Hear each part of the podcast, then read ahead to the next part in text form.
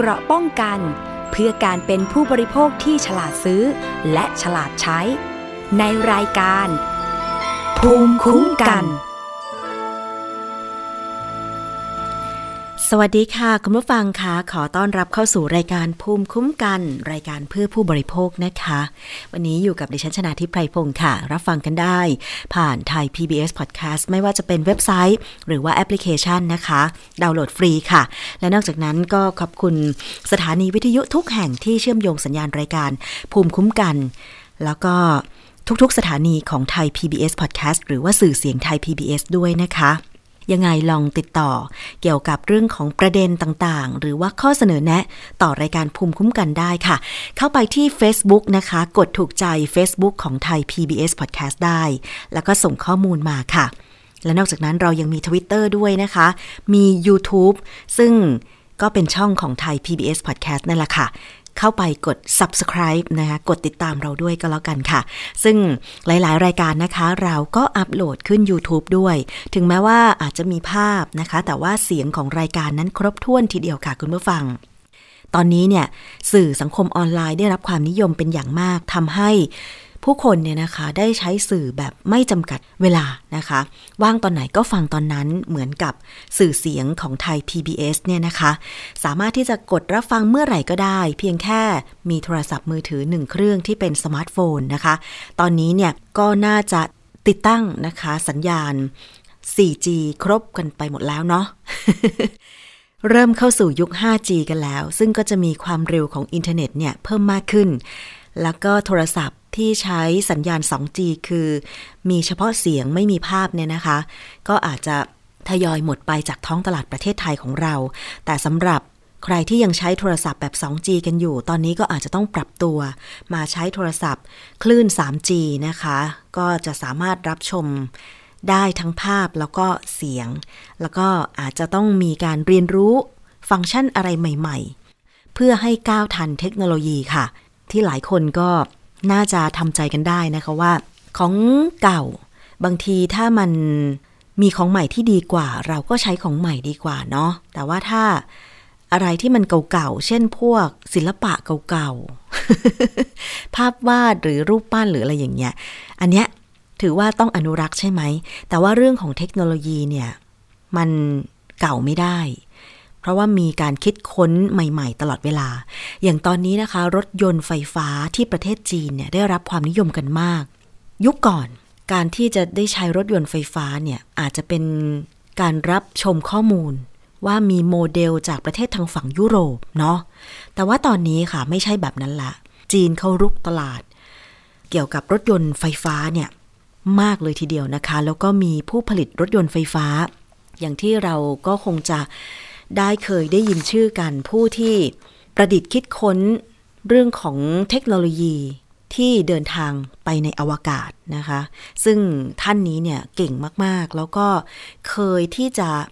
นำสิ่งประดิษฐ์มาช่วย คนไทยตอนที่เราค้นหา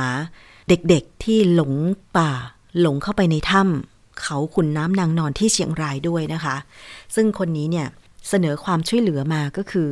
เป็นกระสวยใช่ไหมคะ ที่สามารถเดินทาง จริง ๆเขาประดิษฐ์ไว้เพื่อเพื่อเดินทางไปอวกาศมั้งนะคะ เป็นสิ่งประดิษฐ์ของเขาเป็นช่วงของการทดลองของเขา แต่เขาก็นำเสนอว่าอยากจะเอามาช่วย เผื่อว่าจะลำเลียงนะคะน้องๆที่ติดอยู่ในถ้ำเนี่ยออกมาได้ แต่ว่าสุดท้ายคือเหมือนกับมันไม่สามารถที่จะนำมาประยุกต์การใช้งานได้ แต่ว่าก็เห็นถึงน้ำใจของเขาในการที่จะช่วยเหลือนะคะ แต่ว่า การที่มีการประดิษฐ์ สิ่งประดิษฐ์ใหม่ๆ เช่น รถยนต์ไฟฟ้า ซึ่งตอนนี้เนี่ยตลาดที่จีนบูมมาก มันเป็นสัญญาณที่ดีนะคะ คุณผู้ฟัง ว่าต่อไปเราจะใช้รถยนต์ไฟฟ้าได้ในราคาที่ถูกลง แล้วก็สามารถชาร์จกับไฟบ้านได้ แล้วก็รวมไปถึงการได้ใช้แบบพลังงานสะอาด คือมันเป็นเหมือนยุคของการเปลี่ยนแปลงไปเรื่อยๆ ของโลกใบนี้ เพราะว่าเมื่อเราขุดค้นทรัพยากรธรรมชาติจากใต้ดินมาใช้กันมากเหลือเกิน แล้วมันส่งผลกระทบถึงการเผาไหม้ระบบสิ่งแวดล้อมของเรา ก็มีผู้ที่เป็นนักวิทยาศาสตร์ เป็นนักคิดค้น เป็นนักเทคนิค วิศวกรรม คิดค้นสิ่งประดิษฐ์ใหม่ ๆ ที่สามารถใช้พลังงานสะอาด เช่น พลังงานไฟฟ้าได้แบบนี้เป็นต้น ดิฉัน คาดหวังนะคะว่าราคาของรถยนต์ไฟฟ้าในอนาคตมันจะถูกลง แล้วก็มีการใช้อย่างแพร่หลาย มันเป็นผลดีกับผู้บริโภคอย่างเราเหมือนกันนะคะ ตอนนี้มีหลายค่ายรถยนต์ เขาก็ผลิตรถรุ่นใหม่ออกมาที่เป็นรถกระบะไฟฟ้าเหมือนกัน ราคาอาจจะแพงหน่อย แต่ว่าน่าสนใจมาก ๆสำหรับใครหลายคนที่ชอบ แล้วก็นวัตกรรมใหม่ๆ ในแวดวงของยานยนต์เนี่ยพอมีรถยนต์รุ่นใหม่ๆ ใช้เชื้อเพลิง ใช้พลังงานที่เป็นไม่ใช่เชื้อเพลิงแบบเดิม เป็นรถไฟฟ้า ดิฉันเคยไปทดลองขับ รถขนาดเล็ก แต่ว่าสามารถใช้ไฟฟ้าแล้วก็เสียบปลั๊กกับไฟบ้านได้ ที่งานแสดง นวัตกรรมยานยนต์นะคะ น่าทึ่งมากคุณผู้ฟังคือมันเป็นรถยนต์ไฟฟ้าที่เขานำมาวิ่งทดลองใจกลางกรุงเทพ เป็นการให้บริการรู้สึกตอนนั้นจะ 15 บาท แถวแถวสยามนะคะ แต่ตอนนี้น่าจะเลิกโครงการไป เพราะว่าเป็นช่วงของการทดลอง ดิฉันได้ไปลองขับด้วยนะคุณผู้ฟัง คือมันก็วิ่งได้ปกติอะค่ะ วิ่งได้เหมือนรถยนต์ที่ใช้น้ำมันปกติ แต่ว่า อาจจะเป็นช่วงระยะเวลาสั้นๆ ซึ่งต่อไปเนี่ยก็ถ้ามีสิ่งประดิษฐ์ที่เป็นยานยนต์ ที่ใช้กระแสไฟฟ้า สามารถชาร์จครั้งเดียว มีแบตเตอรี่สำรองพลังงานไฟฟ้าแล้วก็วิ่งได้ สัก 300 กิโลเมตรเนี่ยน่าสนใจมากนะคุณผู้ฟัง ดิฉันเป็นคนหนึ่งที่อาจจะเก็บตังค์ซื้อรถยนต์ไฟฟ้านะ ถ้าเป็นแบบนั้นคือมันประหยัดน้ำมันใช่ไหม แต่ว่าอาจจะเปลืองไฟเท่านั้นเอง แล้วก็อาจจะเปลืองแบตเตอรี่ แต่แน่นอนว่าเดี๋ยวมันก็ต้องมีการผลิตแบตเตอรี่ ที่มีราคาถูกลง เพราะมีความต้องการใช้มากขึ้นนั่นเอง ใช่ไหมคะคุณผู้ฟังอะพูดถึงเรื่องของโทรศัพท์ 2G 3G ไปถึงเรื่องรถยนต์ไฟฟ้าได้ยังไง ก็ไม่ทราบเหมือนกัน กลับมาเข้าเรื่องของเราค่ะ ต้องอัปเดตความคืบหน้ากันนิดนึง ไม่พูดถึงไม่ได้นะคะ เรื่องของวัคซีนป้องกันโควิด -19 ซึ่งเมื่อวันที่ 28 กุมภาพันธ์ 2564 ไทยก็มีการฉีดวัคซีนไปแล้วในบางส่วนนะคะ ซึ่งเรื่องของวัคซีนป้องกันโควิด -19 ความไม่แน่ใจในเรื่องของประสิทธิภาพ และการแพ้ยังคงเป็นคำถามกันอยู่ว่า วัคซีนโควิด -19 ที่ไทยนำเข้ามา นะคะ มีคุณภาพจริงหรือไม่ และสามารถก่อให้เกิดการแพ้ได้หรือไม่นะคะ สถาบันวัคซีนแห่งชาติระบุว่าวัคซีนโควิด -19 ที่จัดหาในระยะแรกนะคะ ทั้งจากของ a s t r a z เซ e c a และชิโนแวค มีผลการศึกษาด้านคุณภาพ ประสิทธิภาพและความปลอดภัย เป็นไปตามมาตรฐานสากล ผ่านข้อกำหนดขององค์การอนามัยโลกค่ะ หลังจากใช้ในวงกว้าง ไม่พบอาการข้างเคียงรุนแรงนะคะนายแพทย์นครเปรมศรีผู้อำนวยการสถาบันวัคซีนแห่งชาติระบุว่า วัคซีนโควิด -19 ที่ไทยจัดหาในระยะแรก 2 ชนิดนะคะ ก็คือ a s t r a z เซ e c a และ s i n o v a c เป็นวัคซีนที่ผลิตด้วยกระบวนการที่มีการควบคุมคุณภาพอย่างเคร่งครัด มีผลการศึกษาด้านประสิทธิภาพและความปลอดภัย เป็นไปตามหลักสากล ซึ่งวัคซีน 2 ชนิดผ่านเกณฑ์ที่องค์การอนามัยโลกกำหนด และเป็นที่ยอมรับจากหน่วยงานควบคุมกำกับในหลายประเทศค่ะวัคซีนจาก AstraZeneca ได้รับการรับรองจากองค์การอนามัยโลก เช่นเดียวกับวัคซีนของไฟเซอร์ และไบออนเทค เมื่อ 15 กุมภาพันธ์ที่ผ่านมานะคะ โดยวัคซีนของ AstraZeneca ปัจจุบันมียอดจองสูงกว่า 2,700 ล้านโดส ได้รับอนุญาตให้ใช้กรณีฉุกเฉินใน 43 ประเทศทั่วโลก และเป็นวัคซีนส่วนใหญ่ที่ COVAX Facility จะกระจายให้กับประเทศกลุ่มรายได้ต่ำและรายได้ปานกลางค่อนข้างต่ำนะคะ อันนี้ก็คือวัคซีนของ AstraZeneca ค่ะ ขณะนี้ก็ยังไม่พบเหตุการณ์ไม่พึงประสงค์ที่รุนแรง และองค์การอนามัยโลกเตรียมออกคำแนะนำว่า วัคซีนแอสตราเซเนกาไม่ได้ห้ามใช้วัคซีนในผู้สูงอายุตั้งแต่ 65 ปีขึ้นไป พบประสิทธิผลลด อาการเจ็บป่วยที่รุนแรงได้ โดยแนะนำให้มีระยะห่างของการฉีดที่ 8-12 สัปดาห์ จะได้ประสิทธิภาพของวัคซีนดีที่สุดนะคะ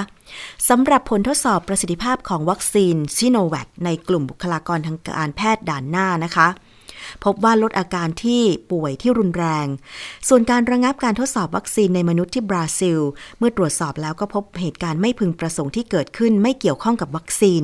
จึงมีการอนุมัติให้ทดสอบวัคซีนต่อได้ค่ะ ทั้งนี้วัคซีนของซิโนแวคได้รับการอนุมัติทะเบียนจากประเทศจีนเมื่อ 6 กุมภาพันธ์ที่ผ่านมา และอนุมัติให้ใช้ในกรณีฉุกเฉินในหลายประเทศกว่า 2 ล้านโดส โดยฉีดให้บุคลากรทางการแพทย์เป็นกลุ่มแรกค่ะ ส่วนอินโดนีเซียอนุมัติให้ใช้ในผู้สูงอายุ ซึ่งยังไม่พบรายงานอาการไม่พึงประสงค์ที่รุนแรงนะคะ ไทยเองก็วางแผนให้วัคซีนโควิด -19 กับประชากรกลุ่มเป้าหมายในระยะแรกนะคะ ก็คือบุคลากรทางการแพทย์และสาธารณสุขด่านหน้า ทั้งภาครัฐและเอกชน บุคคลที่มีโรคประจำตัวที่มีอายุตั้งแต่ 60 ปีขึ้นไป และเจ้าหน้าที่ที่เกี่ยวข้องกับการควบคุมโรคโควิด -19 ที่มีโอกาสสัมผัสกับผู้ป่วยโควิด -19 ค่ะ เป้าหมายที่สำคัญก็คือลดอัตราการป่วยและเสียชีวิต ปกป้องระบบสุขภาพของประเทศนะคะ แล้วก็เมื่อวานนี้ 28 กุมภาพันธ์ค่ะ ไทยก็มีการฉีดวัคซีนเข็มแรกแล้ว แต่ว่าไม่ใช่นายกรัฐมนตรีพลเอกประยุทธ์จันทร์โอชานะคะ แต่ว่าเป็นรองนายกรัฐมนตรีและรัฐมนตรีว่าการกระทรวงสาธารณสุขก็คือคุณอนุทินชาญวีรกูลนะคะที่เป็นผู้เข้ารับการฉีดวัคซีนโควิด -19 ของซีโนแวคเข็มแรกของประเทศค่ะ โดยศาสตราจารย์นายแพทย์ยงภู่วรวรรณ หัวหน้าศูนย์ผู้เชี่ยวชาญ หัวหน้าศูนย์เชี่ยวชาญเฉพาะทางด้านไวรัสคลินิก ภาคกุมารเวชศาสตร์ คณะแพทยศาสตร์ จุฬาลงกรณ์มหาวิทยาลัย เป็นผู้ฉีดให้กับคุณอนุทินเองเลยนะคะ จากนั้นรัฐมนตรีและคณะผู้บริหารของกระทรวง ที่มีอายุไม่เกิน 60 ปี เข้ารับการฉีดวัคซีนดังกล่าวค่ะ ประกอบด้วยนายสาธิตปิตุเตชะ รัฐมนตรีช่วยว่าการกระทรวงสาธารณสุข นายอิทธิพลคุณปลื้มรัฐมนตรีว่าการกระทรวงวัฒนธรรม นายแพทย์เกียรติภูมิ วงรจิต ปลัดกระทรวงสาธารณสุข นายแพทย์โอภาสการกวินพงศ์อธิบดีกรมควบคุมโรค นางกนกวันวิลาวัน รัฐมนตรีช่วยว่าการกระทรวงศึกษาธิการ ส่วนนายเฉลิมชัยศรีอ่อน รัฐมนตรี ว่าการกระทรวงเกษตรและสหกรณ์ไม่ได้รับการฉีดวัคซีน เนื่องจากมีภาวะความดันโลหิตสูงเกิน 170 ถือว่ามีความเสี่ยงจึงไม่ฉีดนะคะ ขณะที่พลเอกประยุทธ์จันโอชานายกรัฐมนตรี ก็ไม่ได้ฉีดวัคซีนในครั้งนี้เช่นเดียวกัน แต่ได้ไปให้กำลังใจ บุคลากรต่างๆ ที่สถาบันบำราศนราดูนค่ะ เพราะว่าอายุของทนายกนั้นเกินเกณฑ์ แต่เนื่องจากนายกรัฐมนตรีเข้าได้ในหลักเกณฑ์ของวัคซีน ที่จะมาในล็อกต่อไปคือของ a s t r a z เซ e c a ที่เป็นผู้สูงอายุเกิน 60 ปีขึ้นไปที่อยู่ในกรุงเทพ ซึ่งเป็นพื้นที่สีส้ม และปฏิบัติหน้าที่อยู่ในพื้นที่เสี่ยงนะคะ จึงต้องรอให้วัคซีนของ a s t r a z เซ e c a ผ่านการรับรองคุณภาพ และรับรองรุ่นการผลิตจากกรมวิทยาศาสตร์การแพทย์ก่อน จึงจะสามารถฉีดให้พลเอกประยุทธ์ได้นะคะ ในการนี้ค่ะก็มีการระบุว่าการฉีดวัคซีนวันนี้เป็นเรื่องของแพทย์ที่จะต้องพิจารณา และขอให้ประชาชนเชื่อมั่นในวัคซีนโควิด -19 ที่มีความปลอดภัยและมีประสิทธิภาพ ส่วนตัวก็พร้อมจะฉีดตามคำแนะนำของแพทย์ ที่เป็นไปตามหลักเกณฑ์นะคะทางด้านของคุณอนุทินชาญวีรกูลค่ะ บอกว่าหลังจากฉีดวัคซีนของชิโนแวคแล้ว ก็พบว่าทุกคนอาการปกติดี ไม่พบผลข้างเคียง ส่วนวัคซีนของแอสตราเซเนกาอยู่ระหว่าง การตรวจสอบกระบวนการด้านเอกสาร คาดว่าจะแล้วเสร็จกลางเดือนมีนาคมนี้นะคะ หากเรียบร้อยก็จะฉีดให้กับนายกรัฐมนตรีทันที พร้อมกับเดินหน้าจัดหาให้ครอบคลุมกับประชากร 63 ล้านโดสในปี 2564 นี้นะคะ ต้องไปหามาเพิ่มจากที่หามาได้ในครั้งนี้นะคะ ทางด้านนายแพทย์อภิชาติวชิรพันธ์ผู้อำนวยการสถาบันบำราศนราดูนค่ะ บอกว่า วัคซีนที่นำมาฉีดในวันนี้ทั้งหมด 200 โดส จากที่ได้รับการจัดสรร 3,000 โดส โดยสถาบันบำราศนราดูนรับรอง การฉีดวัคซีนให้กับประชาชนวันละ 600 โดส ซึ่งจะใช้ห้องประชุมอัชราเป็นสถานที่ให้บริการฉีดวัคซีนสำหรับผู้ที่ไปฉีดวัคซีน 28 กุมภาพันธ์ เนี่ย จะต้องไปรับเข็มที่ 2 ในวันที่ 22 มีนาคม 2564 ด้วย ซึ่งวันนี้ 1 มีนาคมนะคะ ก็มีการฉีดวัคซีนให้สำหรับบุคลากร แล้วก็ผู้ที่ต้องได้รับการฉีด เนี่ยนะคะ ในล็อตแรกในพื้นที่กรุงเทพมหานคร นะคะแล้วก็ที่จังหวัดปทุมธานีค่ะ ซึ่งตอนนี้กำลังมีการฉีดกันอยู่ แล้วก็ทางไทย PBS เองก็มีการนำเสนอข่าวตรงนี้ในช่วงนี้กันด้วยนะคะ คือตอนนี้เนี่ยความสนใจก็มุ่งไปที่การฉีดวัคซีนแหละ เพราะว่าจากที่มีข่าวก่อนหน้านี้เกี่ยวกับ การฉีดที่ต่างประเทศแล้วก็มีอาการไม่พึงประสงค์ เช่นอาการแพ้ และในบางประเทศก็มีผู้เสียชีวิตจากการฉีดวัคซีนด้วยนะคะทำให้หลายส่วนเนี่ยก็อาจจะยังคงบอกว่าขอให้รอความมั่นใจการวิจัยเพิ่มขึ้นอีกสักนิดหนึ่ง ถึงจะฉีด อันนี้เป็นความสมัครใจของไทยเนี่ย ฉีดวัคซีนโควิด -19 ตามความสมัครใจนะคะ คุณผู้ฟัง มันเป็นสิทธิ์ของแต่ละคน ผู้บริโภคแต่ละคนเลยว่า คุณอยากจะรับการฉีดวัคซีนหรือไม่นะคะ อันนี้แล้วแต่ ไม่ว่ากัน คือบางคนก็บอกว่า ไม่มีความเสี่ยง เราก็ต้องให้หลีกทางให้กับผู้ที่มีความเสี่ยง เช่น บุคลากรทางการแพทย์ จะได้เพิ่มความมั่นใจนะคะ แต่สำหรับบางคนก็อาจจะไม่ฉีดก็ได้ ซึ่งจริง ๆ แล้วมีข้อมูลจากทางด้านของ สสส เหมือนกันนะคะ บอกว่าวัคซีนโควิดมาถึงไทยแล้วจะฉีดดีไหม ฉีดแล้วดีอย่างไร ยังจะต้องระวังอะไรอีกบ้างคำตอบก็คือว่า ประโยชน์ของวัคซีนโควิด คือช่วยสร้างภูมิคุ้มกันให้ร่างกาย หากติดเชื้อจะทำให้เราไม่ป่วยหนักทำให้เราสามารถใช้ชีวิตประจำวันอย่างสบายใจมากขึ้น แต่วัคซีนไม่ได้ทำหน้าที่ฆ่าเชื้อนะคะ ต่อให้ฉีดแล้วก็ยังเสี่ยงต่อการติดเชื้ออยู่ดี หรือเสี่ยงต่อการแพร่เชื้อได้อยู่ดี นะคะ เพราะฉะนั้นสิ่งที่ต้องคำนึงถึงถึงแม้ว่าจะฉีดวัคซีนป้องกันโควิด -19 แล้ว คือคุณยังจะต้องสวมหน้ากากอนามัยทุกครั้งที่ออกจากบ้าน รักษาระยะห่างจากผู้อื่น แล้วก็ล้างมืออยู่บ่อยๆ เป็นประจำ อันนี้ถึงจะเป็นวัคซีนเพื่อสังคมไทยสู้โควิด ได้อย่างแท้จริงนะคะ ทีนี้ก็มีข้อมูลเพิ่มเติมค่ะ จากทางด้านของศาสตราจารย์แพทย์หญิงกุลกัญญาโชคภัยบุญกิจ แพทย์ผู้เชี่ยวชาญศูนย์เด็กโรคติดเชื้อนะคะ ท่านก็บอกว่าวัคซีนที่ฉีดในไทย 2 ชนิด คือ a s t r a z เซ e c a และชิโนแวคนั้นถือว่ามีความปลอดภัยมาก ไม่ปรากฏผลข้างเคียงรุนแรง อันนี้ก็ต้องติดตามกันต่อไปนะคะว่า ในเรื่องของความปลอดภัย มีอะไรที่น่ากังวลหรือเป็นห่วงและติดตามผลอีกหรือไม่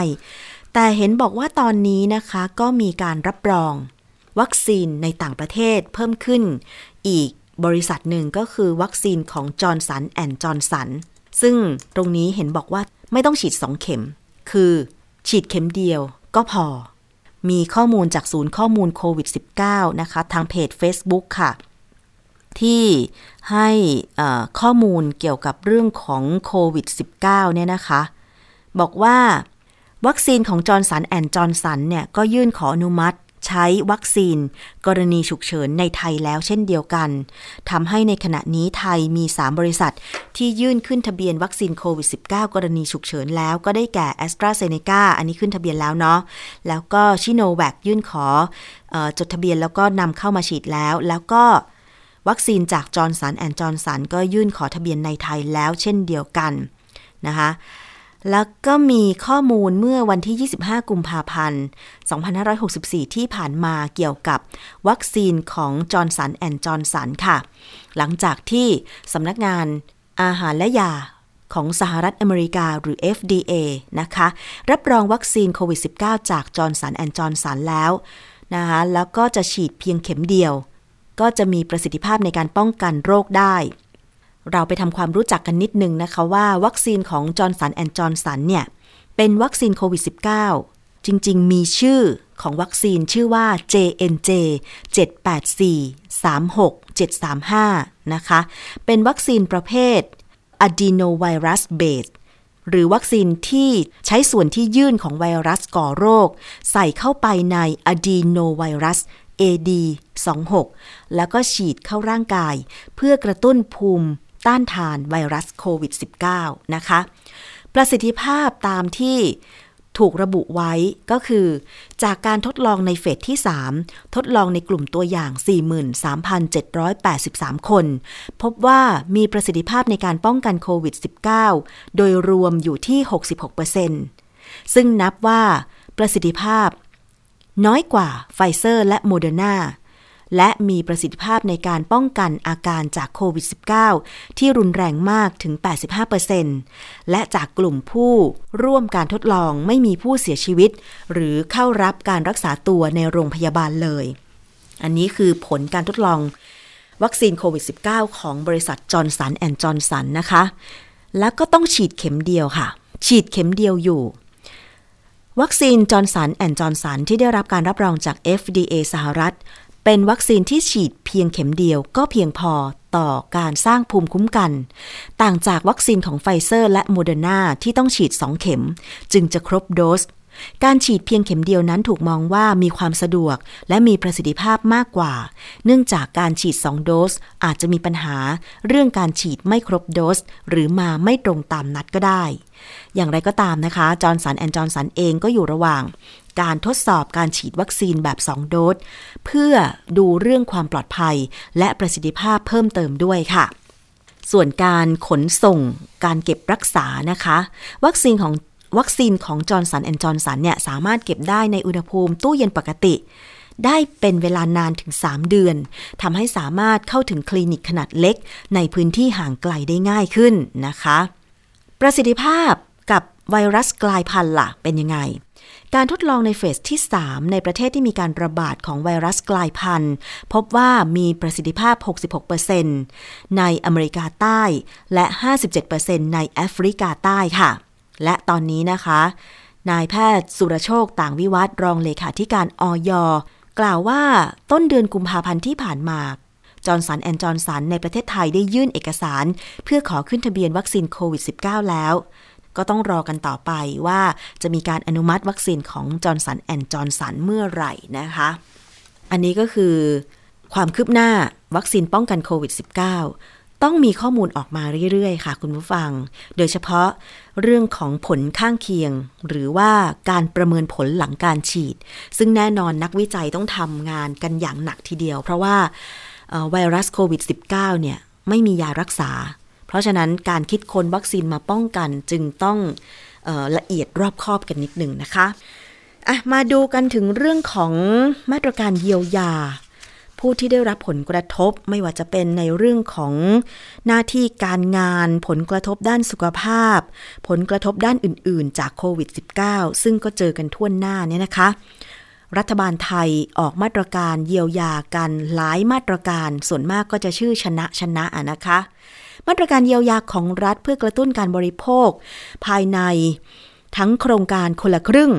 โครงการเราชนะ ก็ทำให้บรรยากาศ การจับจ่ายใช้สอยการเดินทางท่องเที่ยวของไทยเนี่ยคึกคักกันทีเดียวนะคะ อย่างเช่นวันหยุดยาวที่ผ่านมาค่ะ 26 27 28 กุมภาพันธ์ 2564 ประชาชนเดินทางไปต่างจังหวัดท่องเที่ยวกันเยอะโดยเฉพาะบางแสนพัทยานะคะ แล้วก็ทำให้ผู้ค้า การค้าการขายเนี่ยคึกคักมากนะคะ ในส่วนของตลาดห้างร้านในกรุงเทพมหานครก็เช่นเดียวกัน บอกว่ามียอดขายในช่วงนี้เนี่ยพุ่งสูงขึ้น ถือว่าค้าขายดีขึ้นว่าอย่างนั้นนะคะ สูงขึ้นถึงร้อยละ 60 ขณะที่สวนดุสิตโพค่ะ เปิดเผยผลสำรวจมาตรการเยียวยาโควิดระลอกใหม่ ประชาชนพอใจ ในเรื่องมาตรการลดค่าน้ำค่าไฟฟ้า และโครงการคนละครึ่งมากที่สุดนะคะ ผู้สื่อข่าวไทย PBS ลงพื้นที่ไปสำรวจ ย่าน ถนนรามอินทราค่ะ แถวตลาดแถวนั้นเนี่ยนะคะปรากฏว่ามีประชาชนเดินทางไปจับจ่ายใช้สอยซื้อสินค้าในช่วงวันหยุดยาวกันอย่างคึกคักค่ะ อย่างเช่น แต่ละครอบครัวที่ออกไปใช้สิทธิ์ในโครงการเราชนะเนี่ยนะคะ บางครอบครัวไปใช้เป็นครั้งแรก แล้วก็ไปซื้อสินค้า ก็คืออย่างเช่นพวกข้าวเหนียวนะคะข้าวเจ้านะคะ มีผู้ได้สิทธิ์โครงการเราชนะครั้งแรกเนี่ยชื่อคุณสมพิษค่ะ บอกว่าที่เลือกซื้อข้าว เพราะว่าสามารถ เก็บตุนไว้ได้นานเกือบครึ่งปี แล้วก็ตั้งใจไปซื้อข้าวสารเพียงอย่างเดียวค่ะ รวมแล้วใช้จ่ายไปถึง 4,000 กว่าบาท เงินที่รัฐให้ก็ยังคงเหลือเพื่อไปซื้อกับข้าวได้ ส่วนรายได้จากการเป็นแม่บ้านนะคะ ก็เก็บไว้จ่ายค่าเช่าบ้าน 3,500 บาท และค่าใช้จ่ายอื่น ๆ ด้วย ไปฟังเสียงของคุณสมพิษผู้ได้รับสิทธิโครงการเราชนะค่ะต้องต้องไปตุนไว้ไง เวลาได้ก็ต้องตุนข้าวอย่างเดียวอะ กับข้าวยังค่ะ วันนี้มามาเอาข้าวอย่างเดียวไม่อย่างอื่นยังไม่คิดโอ้นานเกือบนู่นแหละครึ่งปีนู่นแหละค่ะ อันนั้นก็คือผู้ได้รับสิทธิ์นะคะ ก็ไม่ต่างจากอีกท่านหนึ่งค่ะ ที่ทางทีมข่าวได้ไปสัมภาษณ์ อาชีพก็คือเป็นพนักงานโรงแรมนะคะ ได้รับสิทธิ์โครงการเราชนะเช่นกัน ตั้งใจจะไปซื้ออาหารในช่วงวันหยุดค่ะ โดยบอกว่าโครงการนี้เนี่ยสามารถลดค่าครองชีพได้ถึง 7,000 บาท แต่ก็ยอมรับว่าอาจจะมีปัญหาการใช้งานเป็นครั้งเป็นคราว อย่างเช่น ระบบแอปพลิเคชันล่มทำให้ต้องเสียเวลารอเพื่อดาวน์โหลด แล้วก็ใช้การแอปพลิเคชันใหม่นะคะ ไปฟังความคิดเห็นของคุณนันทวัฒน์ค่ะ ปรับปรุงไหมก็คือมันก็มีปัญหาอยู่เรื่องเดียวที่ ทั่วๆไปเขาก็รู้ว่าอ่าหนึ่งคือมันเข้ายากมันล้มอย่างเงี้ยล้มใช่มันล่มมันอะไรอย่างเงี้ยมันก็มันก็มีอยู่แค่เนี้ยครับ แต่ถ้าพูดถึงว่าถ้ามันอ่าถ้าเน็ตหรือว่าเครือข่ายอะไรมันไม่ล่มอย่างเงี้ยมันก็เข้าใช้ได้ปกติค่ะในขณะที่ร้านค้าที่เข้าร่วมโครงการต่างๆของรัฐนะคะ ไม่ว่าจะเป็นคนละครึ่งหรือเราชนะ ระบุตรงกันค่ะว่าช่วยกระตุ้นยอดขายได้มากทีเดียว โดยเฉพาะในช่วงวันหยุดที่มีประชาชนออกไป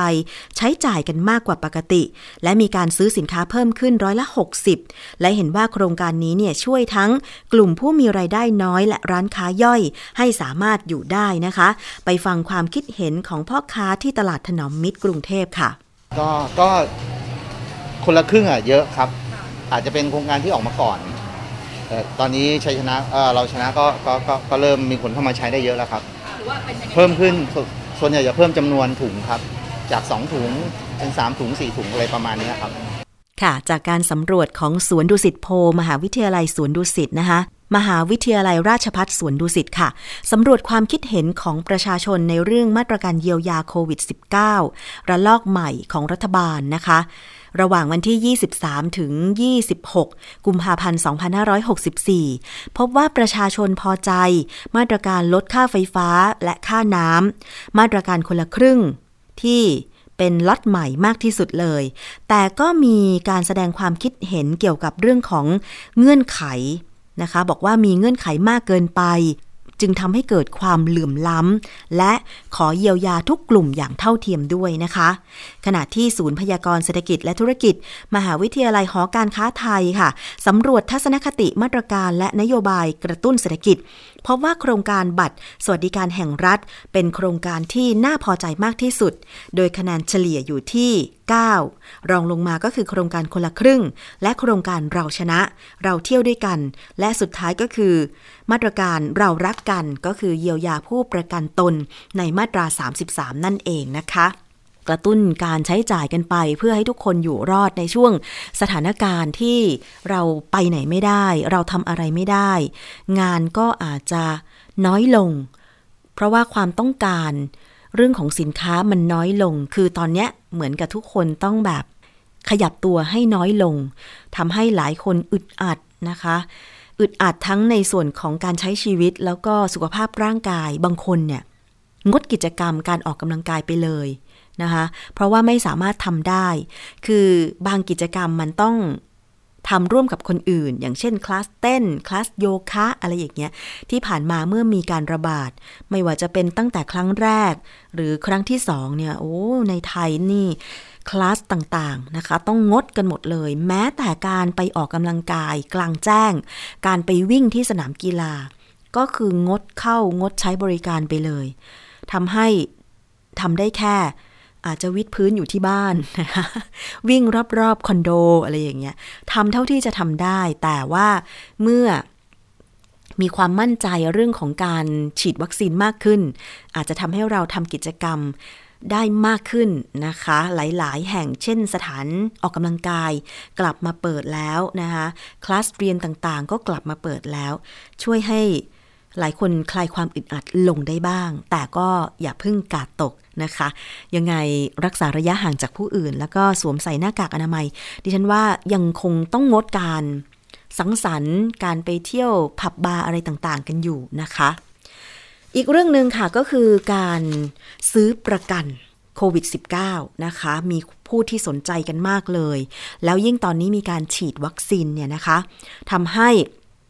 ต้องมาดูกันว่าจะสามารถซื้อประกันภัย เพิ่มมากขึ้นจากการที่ฉีดวัคซีนหรือไม่นะคะ มีข่าวมาจากคอปพอค่ะ ก็คือคณะกรรมการกำกับและส่งเสริมการประกอบธุรกิจประกันภัยนะคะ จากคุณสุทธิพลทวีชัยการ เลขาธิการคอปพอนะคะ ระบุบอกว่าภายหลังจากที่รัฐบาลเริ่มทยอยนำวัคซีนป้องกันโควิด -19 มาฉีดเนี่ยนะคะ การระบาดของโรคโควิด -19 ทำให้ประชาชนจำนวนหนึ่งเนี่ยซื้อกรมธรรม์เรื่องของโควิด -19 มากกว่า 10 ล้านฉบับ คิดเป็นยอดจ่ายสินใหม่ทดแทนแล้วกว่า 131 ล้านบาทค่ะ คอปพอจึงสนับสนุนให้บริษัทประกันวินาศภัย บริหารความเสี่ยง ซึ่งขณะนี้นายทะเบียนประกันภัย ได้เห็นชอบแบบข้อความและอัตราเบี้ยประกันภัย กรมธรรม์ประกันภัย กรณีได้รับผลกระทบจากการฉีดวัคซีนป้องกันโควิด -19 เบี้ยประกันตั้งแต่ 70 ถึง 1,000 บาทต่อปี อันนี้ บอกว่าสามารถซื้อเพิ่มได้ และคอปพอมีการอนุมัติเห็นชอบ ให้บริษัทประกันวินาศภัยต่างๆ ออกกรมธรรม์ประกันภัย เกี่ยวกับการฉีดวัคซีนป้องกันโควิด -19 แล้วนะคะ ซึ่งนอกจากจะมีการจ่ายเบี้ยประกันตั้งแต่ 70ถึง1,000 บาทต่อปีแล้วเนี่ย จะครอบคลุมการจ่ายสินไหม ค่ารักษาพยาบาลตามระดับความรุนแรงของอาการแพ้วัคซีน ตั้งแต่แพ้ตามคำวินิจฉัยของแพทย์ กระทบการทำงานไปจนถึงขั้นโคม่า โดยขณะนี้บริษัทประกันวินาศภัยพร้อมพิจารณาคำขอดังกล่าว แบบ fast track แล้วจำนวน 6 บริษัท และอีกหลายบริษัทเสนอให้ส่วนลด เบี้ยประกัน กรณีแพ้วัคซีนสำหรับผู้ทำประกันสำหรับผู้ทำกรมธรรม์ประกันโควิด -19 เพื่อสร้างความเชื่อมั่นให้กับประชาชนค่ะ และยังบอกอีกว่าแม้การฉีดวัคซีนป้องกันโควิด -19 จะเป็นวิธีการยับยั้ง และป้องกันการแพร่ระบาดของโรคโควิด -19 ที่มีประสิทธิภาพ แต่ประชาชนหลายคนก็ยังกังวลกรณีการแพ้วัคซีน แล้วอาจจะมีค่าใช้จ่ายในการรักษาพยาบาลตามมา การทำประกันภัยในการ ป้องกันความเสี่ยงการแพ้โควิด -19 การแพ้วัคซีนโควิด -19 เนี่ยเอ่อจึงเป็นการโอนความเสี่ยงไปให้บริษัทประกันภัยรับผิดชอบ หากเกิดเหตุการณ์ตามที่ระบุไว้ในสัญญาประกันภัยนะคะ แต่ว่าอันนี้เนี่ยก็ต้องดูเรื่องของกรมธรรม์ที่ระบุไว้ ให้ชัดเจนว่ามีหลักเกณฑ์อย่างไร ว่าแพ้แบบไหน เพราะว่าตอนนี้เนี่ยเรื่องของการวินิจฉัยการแพ้วัคซีน น่าจะเป็นเรื่องที่ แพทย์จะต้องเป็นผู้วินิจฉัยใช่ไหมคะ แต่ว่าบางทีเนี่ยอาการแพ้เกิดจากอะไร เกิดจากวัคซีนหรือไม่เกิดจากอะไร อันเนี้ยจะต้องดูการครอบคลุมให้มากที่สุดนะคะ ต้องจับตามองเกี่ยวกับการออกกรมธรรม์ประกันภัย เรื่องของการแพ้วัคซีนโควิด -19 ด้วยค่ะ เดี๋ยวเรามาตามกันต่อเกี่ยวกับประเด็นนี้ก็แล้วกันนะคะว่า จะต้องออมีรายละเอียดอะไรอย่างไรกันบ้าง ในโอกาสต่อไปในรายการภูมิคุ้มกันค่ะ ตอนนี้เราไปฟังช่วงคิดก่อนเชื่อกันเลยดีกว่าค่ะ ดิฉันคุยกับ ดรแก้วกังสดานนภัย นักพิษวิทยานะคะ วันนี้นำกลับให้ฟังอีกครั้ง เรื่องของการที่จะหาอุปกรณ์นะคะ หรือว่าหาวัสดุใด ๆ อะไรก็ตาม ที่จะมาช่วยป้องกันการแพร่เชื้อโควิด -19 อย่างเช่น แผ่นฆ่าเชื้อที่เรานำไปติดตามที่ต่างๆ เพื่อหวังว่าจะฆ่าเชื้อโรคโดยเฉพาะโควิด -19 มันใช้ได้จริงหรือนำกลับให้ฟังอีกครั้งกับช่วงคิดก่อนเชื่อค่ะ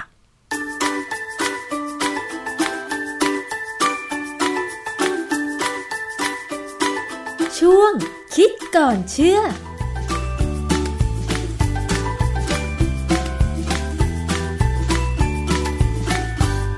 บกันในช่วงคิดก่อนเชื่อกับดรแก้วกังสดานนภัยนักพิษวิทยากับดิฉันชนะทิพไพรพงศ์นะคะ คุณผู้ฟัง มีประเด็นที่ทำให้หลายคนสงสัย แชร์กันต่อทางสื่อสังคมออนไลน์เกี่ยวกับ แผ่นแปะฆ่าเชื้อโรคบนบานประตูค่ะคำถามก็คือว่า แผ่นแปะนั้นคืออะไร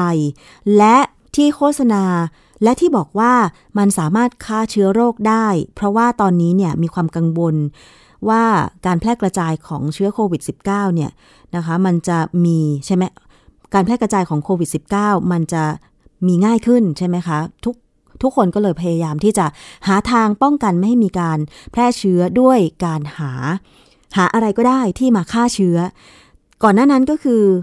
รณรงค์ให้เราล้างมือใช่ไหมคะ ล้างมือด้วยสบู่ ต่อมาก็คือใช้เจลแอลกอฮอล์ ล้างมือ ถ้าไม่อยากใช้น้ำล้างมือ ถ้าไม่มีน้ำล้างมือใช่ไหมคะ ต่อมาก็คือ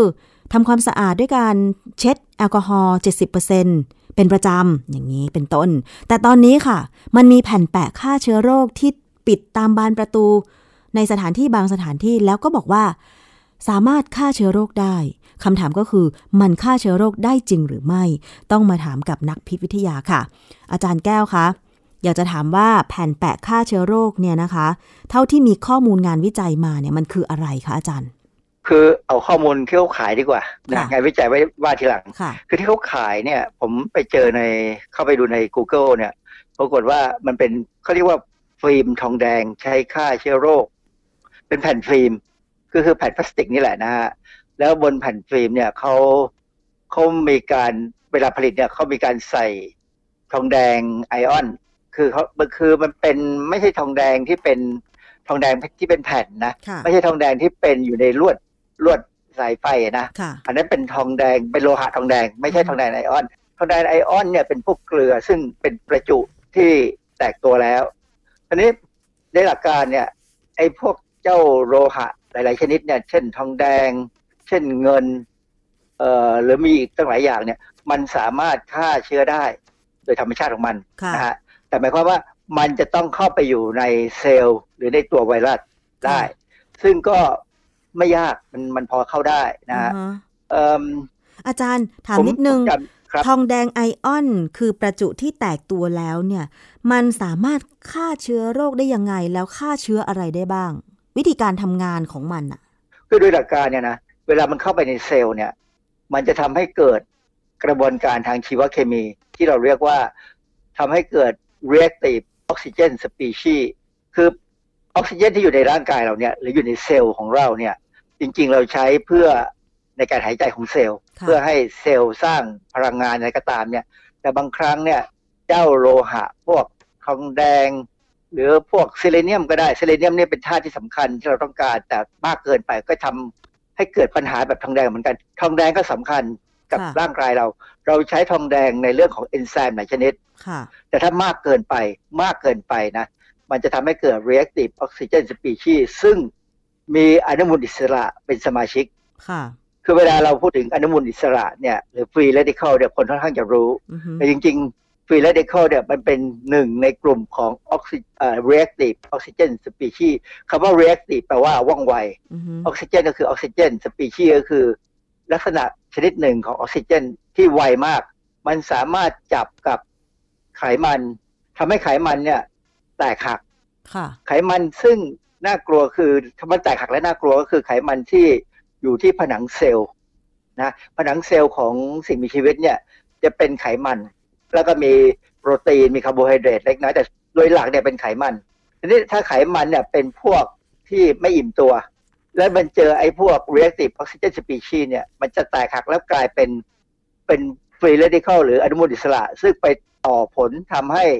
เอ่อส่วนต่างๆของเซลล์เนี่ยมีปัญหาอืมแล้วเซลล์นั้นก็จะตายอ๋อนะเพราะฉะนั้นเขาอาศัยหลักการความเป็นพิษของออกซิเจนที่มันถูกกระตุ้นด้วยโลหะค่ะซึ่ง ทองแดงเนี่ยถ้าเป็นประจุทองแดงหรือเป็นทองแดงที่เป็นเขาเรียกว่าเป็นไอออนเนี่ยค่ะมันจะมีศักยภาพในการกระตุ้นให้เกิดออกซิเจนที่มีปัญหา อาจารย์อ่าแล้วมันจะไปปล่อยประจุเพื่อฆ่าเชื้อโรคได้ยังไงคือ สมมุติว่าเราเอามือไปแปะบนแผ่นนั้นเนี่ยถ้ามีเชื้อโรคติดอยู่ในมือเรา เช่น เชื้อซาโควี2โควิด -19 อย่างเงี้ยอาจารย์ มันจะได้ผลเหรอ คือผมไปดูงานวิจัยที่เกี่ยวกับการใช้โลหะ ที่ใส่เข้าไป คือเขามีงานมีการผลิตไอ้พวกนี้แล้ว textile textile ก็คือพวกคล้ายๆ กับเสื้อผ้าหรือพวกแปลว่าเครื่องอะไรนุ่งห่มเออเครื่องนุ่งห่มคือเครื่องเครื่องนุ่งห่มตอนเนี้ยเขามีการเอาอนุมูลเงิน หรืออนุมูลทองแดงเนี่ย ใส่เข้าไปให้มันติด เคยนานมาแล้วเหมือนกันนะ หลายปีแล้วเขามีการผลิตเสื้อกีฬาที่มี silver ionหรือ silver nano โดยหวังว่า ไอ้เวลานักกีฬาใส่แล้วเนี่ยคือนักกีฬานี่เหงื่อเยอะใช่นะแล้วบางทีใส่แล้วต้องอยู่นานๆเนี่ยเหม็นโอกาสที่มันจะเหม็นเยอะ แต่อืมว่าถ้ามี silver nano เนี่ย silver นี่มันเป็นตัวที่คอยฆ่าเชื้อโรคอืมฆ่าแบคทีเรียผมไม่แน่ใจว่าฆ่าราได้ไหม เพราะว่ามันอาจจะฆ่าได้อะนะคือมันก็เหมือนกับเวลาเราซักผ้าด้วยด้วยผงซักฟอกที่เป็น silver nano เนี่ย หลักการคือมันจะมี silver ion ที่ไปฆ่าเชื้ออืมเสื้อผ้าถ้าไม่มีเชื้อ ตากในที่ร่มไม่โดนแดดก็จะไม่เหม็นอืมเพราะว่าเวลาเราตากเสื้อผ้าเราซักผ้าแล้วมันเหม็นหามเนี่ยเขาใช้คำว่าเหม็นหามใช่ไหมฮะเหม็นกลิ่นไม่ดีเนี่ยเหม็นหืน มันเกิดเพราะเออมันเกิดเกิดเพราะว่าเชื้อโรคเช่นแบคทีเรียหรือราเนี่ย มันกินไขมันที่ติดอยู่กับเสื้อผ้าเราซักไม่สะอาดค่ะแล้วมันก็เปลี่ยนไขมันไปเป็นสารที่ระเหยได้ซึ่งมีกลิ่นออกมาค่ะ ดังนั้นเนี่ย ถ้าเราซักผ้า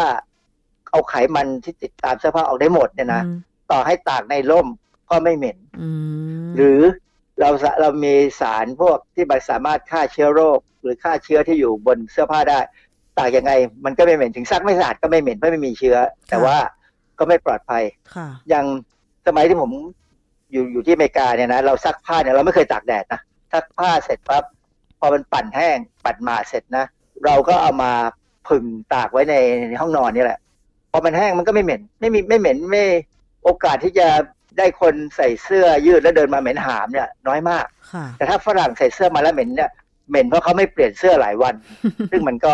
แบคทีเรียมันก็กินไขมันที่ออกมาติดตามเสื้อเนี่ย มันก็ปล่อยกลิ่นออกมาก็เหม็นอ๋อนะฮะค่ะ อันนี้ก็คือเป็นการใช้ silver ion ในการที่จะอะป้องกัน กลิ่นเหม็นในเสื้อโดยเฉพาะนักกีฬา เพราะว่ามันอาจจะกลิ่นเหล่านั้นมันมันจะมีเชื้ออย่างแบคทีเรียอะไรอย่างนี้ใช่ไหมอาจารย์ ครับกรณีของทองแดงที่เขาเอามาใช้ทำเป็นแผ่นฟิล์มเนี่ยทองแดงเนี่ยเราก็มีการใช้สำหรับฆ่าเชื้อในสระว่ายน้ำอืมนะฮะใช้ยังไงสระว่ายอาจารย์น้ำเนี่ยจะคือคือสระว่ายน้ำเนี่ยโดยของเก่าๆเนี่ยเขาจะใช้คลอรีนนะใช่เป็นตัวใส่ลงไปใช่ไหมค่ะซึ่งพอคนพอใส่ไปมากๆเข้า คนที่ไปว่ายน้ำเนี่ยผมจะกะจะจะเปลี่ยนสีจากดำเป็นออกน้ำตาลได้ เพราะมันฟอกสีอืมแล้วผิวก็ขึ้นมาก็จะคันเหนียวๆนะฮะคราวเนี้ยมันก็มีเทคเทคเทคโนโลยีซึ่งไม่ใหม่แล้วล่ะ20กว่าปีแล้ว มีคนเล่าให้ผมฟังคนคนที่เล่าเนี่ยเขาเป็นเป็นผู้เชี่ยวชาญเรื่องการทำไอ้สวนน้ำเขาก็บอกว่าเนี่ยเทคโนโลยีใหม่เนี่ยไม่ใช่คลอรีน ใช้แท่งทองแดงกับแท่งเงินสองแท่งเนี่ยเสียบลงไปในสระว่ายน้ำ แล้วต่อต่อกระแสไฟฟ้าลงไป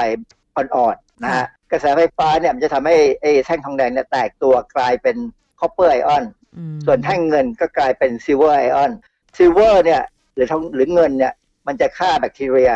ส่วนถ้าเป็นทองแดงเนี่ย copper ion ทองแดงอนุมูลทองแดงเนี่ยมันจะฆ่าเชื้อรากับสาหร่ายอืมเพราะฉะนั้นเนี่ยน้ำจะใสออกเขียว ถ้าสังเกตเลยสระว่ายน้ำที่ไหนเนี่ยออกเขียวๆเนี่ยน้ำออกมาเขียวๆเนี่ยเขาใช้ระระบบนี้แหละ ซึ่งถามว่ามันปลอดภัยไหมมันปลอดภัยในระดับหนึ่งอือฮึแต่ถ้ามันมากเกินไป มันก็อาจจะอันตรายได้เหมือนกัน เพราะว่าไม่มีอะไรหรอกที่มันจะปลอดภัยร้อยเปอร์เซ็นต์นะฮะค่ะกรณีไอ้สระว่ายน้ำที่ใช้ copper กับ silver เนี่ยเอ่อทางรัฐบาลออสเตรเลียเนี่ย เคยบอกไว้เลยว่า มันอาจจะมีปัญหาทางสุขภาพพอสมควรถ้าน้ำนั้นไม่ได้ถ่ายเลยอือฮึเอาแต่ใช้ไอ้พวกนี้ไปน้ำก็ยังใสอยู่นั่นแหละ แต่จริง ๆ แล้ว ไอ้แร่ธาตุพวกนี้ มันก็เยอะขึ้น เยอะขึ้น ซึ่งอาจจะอันตรายได้เหมือนกันอ๋อแล้วเขาก็บอกว่า องค์การอนามัยโลกก็ confirm ก็ยืนยันว่าออสเตรเลียเนี่ยไม่ผิดหรอกค่ะนะให้ระวังเหมือนกันค่ะมันมันด้วยหลักการจริง ๆ น้ำน้ำควรจะต้องถ่ายค่ะ น้ำน้ำในสระว่ายน้ำน่ะแต่ถ่ายทีเป็นแสนน่ะอืมเพราะฉะนั้นเขาก็เลยใช้คลอรีนบ้าง แต่ใช้คลอรีนก็เหม็นสุดท้ายก็มาใช้เทคโนโลยีการใช้พวกโลหะไอ้พวกไอ้แร่ธาตุที่มันแตกตัวได้เนี่ยเป็นตัวไปฆ่าเชื้อแทนค่ะนะฮะเพราะฉะนั้นถามว่าไอ้แผ่นฟิล์ม copper เนี่ย มันฆ่าเชื้อได้จริงไหม ถ้าเขาทำถูกต้องตามหลักการที่ทำเนี่ยนะ มันควรจะฆ่าเชื้อได้ดีค่ะเออ แต่ว่ามันจะมีประเด็นปัญหาอะไรบ้าง ที่อาจารย์บอกว่าถ้าเขาทำได้ถูกวิธีแผ่นแปะ copper ion เนี่ย มันก็จะฆ่าเชื้อโรคได้ มันทุกเชื้อโรคไหมอาจารย์ ในงานวิจัยที่ผมเข้าไปดูหรือว่าในหลักการที่เขาเขียนเอาไว้ในหนังสือในตำราอะไรเนี่ยนะมันฆ่าได้หมดนั่นแหละนะฮะอืมแม้กระทั่งมีเดี๋ยวมันมีบทความวิจัยบางเรื่องเนี่ยเขาทดลองกับไข้หวัดใหญ่เลย ซึ่งค่ะไข้หวัดใหญ่เนี่ยมันก็ร้ายพอๆกับไอ้เจ้าโควิดนี่แหละนะ ก็ฆ่าได้นะฮะอ๋อมันอยู่ในบทความประเด็นปัอะญไรหาอาจารย์ บทความที่ทำเรื่องไข้หวัดใหญ่ได้มันชื่อ inactivation of high and low pathogenic avian influenza virus H5 H5 subtypes by copper ion incorporated in zeolite textile material คือเขาเขาศึกษาใน zeolite textile material คือไอ้เจ้าเครื่องนุ่งห่มผ้าพวกไอ้วัสดุ ที่เราจัดเย็บอะไรเนี่ยนะค่ะที่เขาเอา ทั้งเอ่อเขาเอา copper ใส่เข้าไป มันตีตีพิมพ์ในวารสารชื่อ Antiviral Research ปี 2012 เขาให้ข้อมูลวิจัยที่ทดสอบความสามารถของอนุมูลทองแดงที่ใส่เข้าไปในแผ่น zeolite textileว่าฆ่าเชื้อไข้หวัดใหญ่ได้ทั้ง H5N1 H5N3 อะไรพวกเนี้ยได้หมดเลยค่ะแล้วก็วัสดุสังเคราะห์พวกเนี้ยใช้ได้ทั้งกับคนและสัตว์ โดยไม่น่าจะมีปัญหาอ๋ออันนี้ประเด็นที่ผม สงสัยในเรื่องที่บอกว่าไอ้แผ่นที่เข้าไปติดที่ประตูแล้วคนเอามือไปแตะเพื่อฆ่าเชื้อเนี่ยนะค่ะคำถามคือลักษณะมันออกว่าเหมือนมันจะเป็นไออุปกรณ์การแพทย์ ถามว่าขึ้นทะเบียนกับออยหรือยังเออนั่นน่ะสิอาจารย์ผมเข้าไปดูในเว็บไซต์ของเขาใน Facebook ของเขาอะนะเขาไม่ได้พูดอย่างนี้สักคำเขาโฆษณาว่าได้รับการรับรองจาก US FDA กับ US EPA FDA เนี่ยคือออยค่ะ EPA นี่ก็เป็นองค์กรเกี่ยวกับทางด้านสิ่งแวดล้อมค่ะเขาบอกว่า ผ่านการรับรองจากอันนี้แต่ผมยังตามไม่เจอนะฮะอืมยังตามไม่เจอก็ไม่ได้บอกว่าใช่หรือไม่ใช่นะฮะแต่ต้องตามต่อค่ะคือ USFDA เนี่ยก็คือองค์การอาหารและยาของสหรัฐ ซึ่งถ้าเวลาจะนำเข้าเครื่องมือแพทย์เข้ามาในไทย ก็ต้องขออนุญาตออยของไทยถูกไหมฮะอาจารย์ มันควรจะเป็นเช่นนั้นนะ เพราะว่ามันลักษณะมันเป็นไอสารฆ่าเชื้ออย่างอย่าง แต่ว่าอย่างแอลกอฮอล์เจลของเราเนี่ย เราปัดไปเป็นเครื่องสำอางซะเพื่อให้มัน ไม่ติดปัญหาเรื่องกฎหมายค่ะเคยมีอยู่ครั้งหนึ่งที่แอลกอฮอล์เจลเนี่ย ถูกตัดไปเป็นเป็นยาค่ะที่ตอนนั้นมีปัญหาหนักเลยนะฮะอ่าฮะเขาเลยกลับไปก่อนอือฮึแต่ว่าแผ่นแปะเนี่ย ผมเข้าใจว่ามันน่าจะเป็นมือแพทย์เหมือนกับไอ้เครื่องวัดอุณหภูมิที่ที่เราเข้ามาจี้ที่หัวเราอะ่ะ อันนั้นต้องต้องขึ้นทะเบียนกับเครื่องเป็นเครื่องมือแพทย์นะค่ะเอาเข้ามาเนี่ยไม่ได้นะ ผมเคยมีเพื่อนเนี่ยเอาเข้ามาจะเอามาขายปรากฏว่าก็โดนแจ้งบอกว่าต้องไปขึ้นทะเบียนเป็น เครื่องมือแพทย์ก่อนเขาก็ต้องทำกันแล้วบอกเสียเวลามากเลยตกลงไม่ขายแจกฟรีไปเลย มันต้องเป็นทางการนะ คนที่เป็นมีมีความสามารถควบคุมเนี่ยพวกออยเนี่ยควรจะต้องคุยกับเขาแล้วล่ะว่าเอาไงดี เพราะค่ะว่าราคาขายไม่ถูกนะค่ะสี่สิบคูณร้อยี่สิบเซนติเมตรเนี่ย ราคาสี่ร้อยห้าสิบาท ถ้ายี่ถ้าทำเป็นรูปมือนะยี่สิบคูณสามสิบเซนติเมตรเนี่ยร้อยหกสิบาท คือ ตอนเนี้ยเขาพยายามจะขายมันไปทำคือเขาขายเป็นแผ่นใหญ่ ๆ ก็มี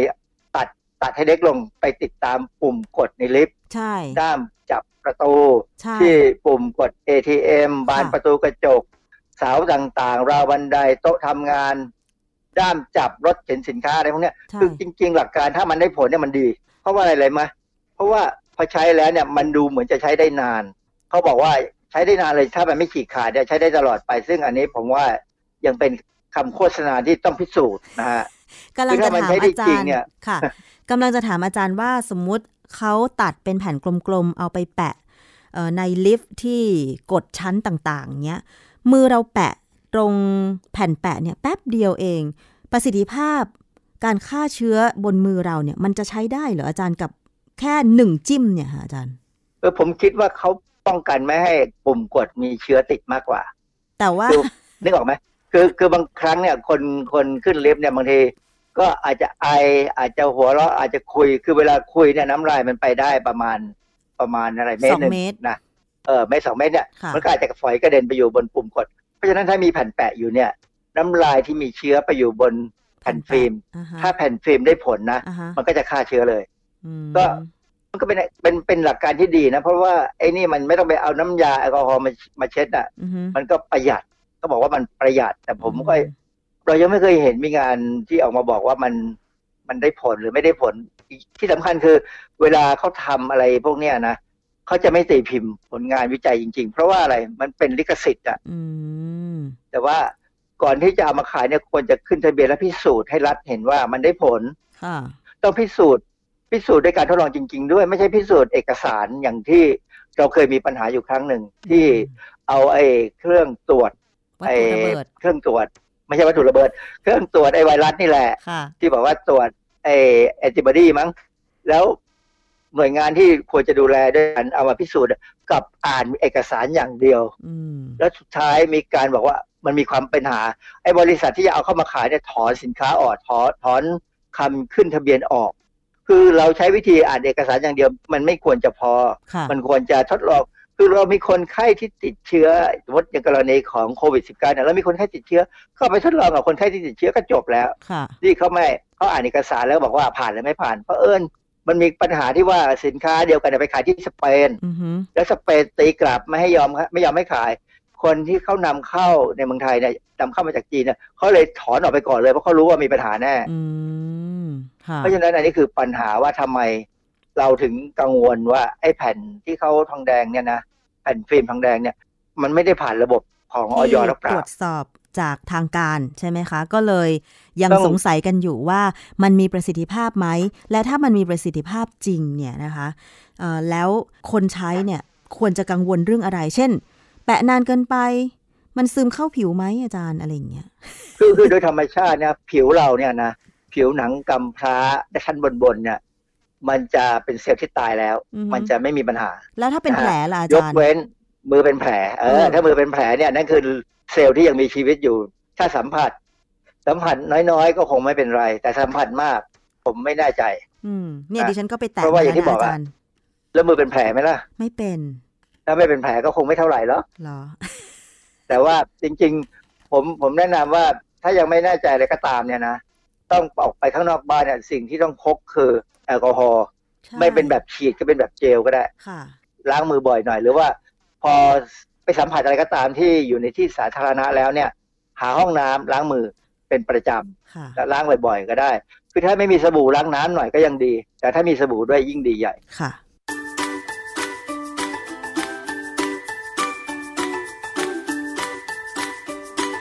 ช่วงคิดก่อนเชื่อ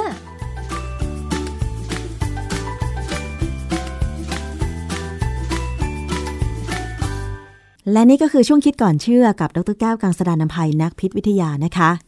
วันนี้รายการภูมิคุ้มกันรายการเพื่อผู้บริโภคหมดเวลาลงแล้วค่ะ ขอบคุณสำหรับการติดตามรับฟังทุกช่องทาง และทุกสถานีด้วยที่เชื่อมโยงสัญญาณนะคะ ดิฉันชนะทิพไพรพงศ์ต้องลาไปก่อน สวัสดีค่ะ ติดตามรายการได้ที่ www.thaipbspodcast.com แอปพลิเคชัน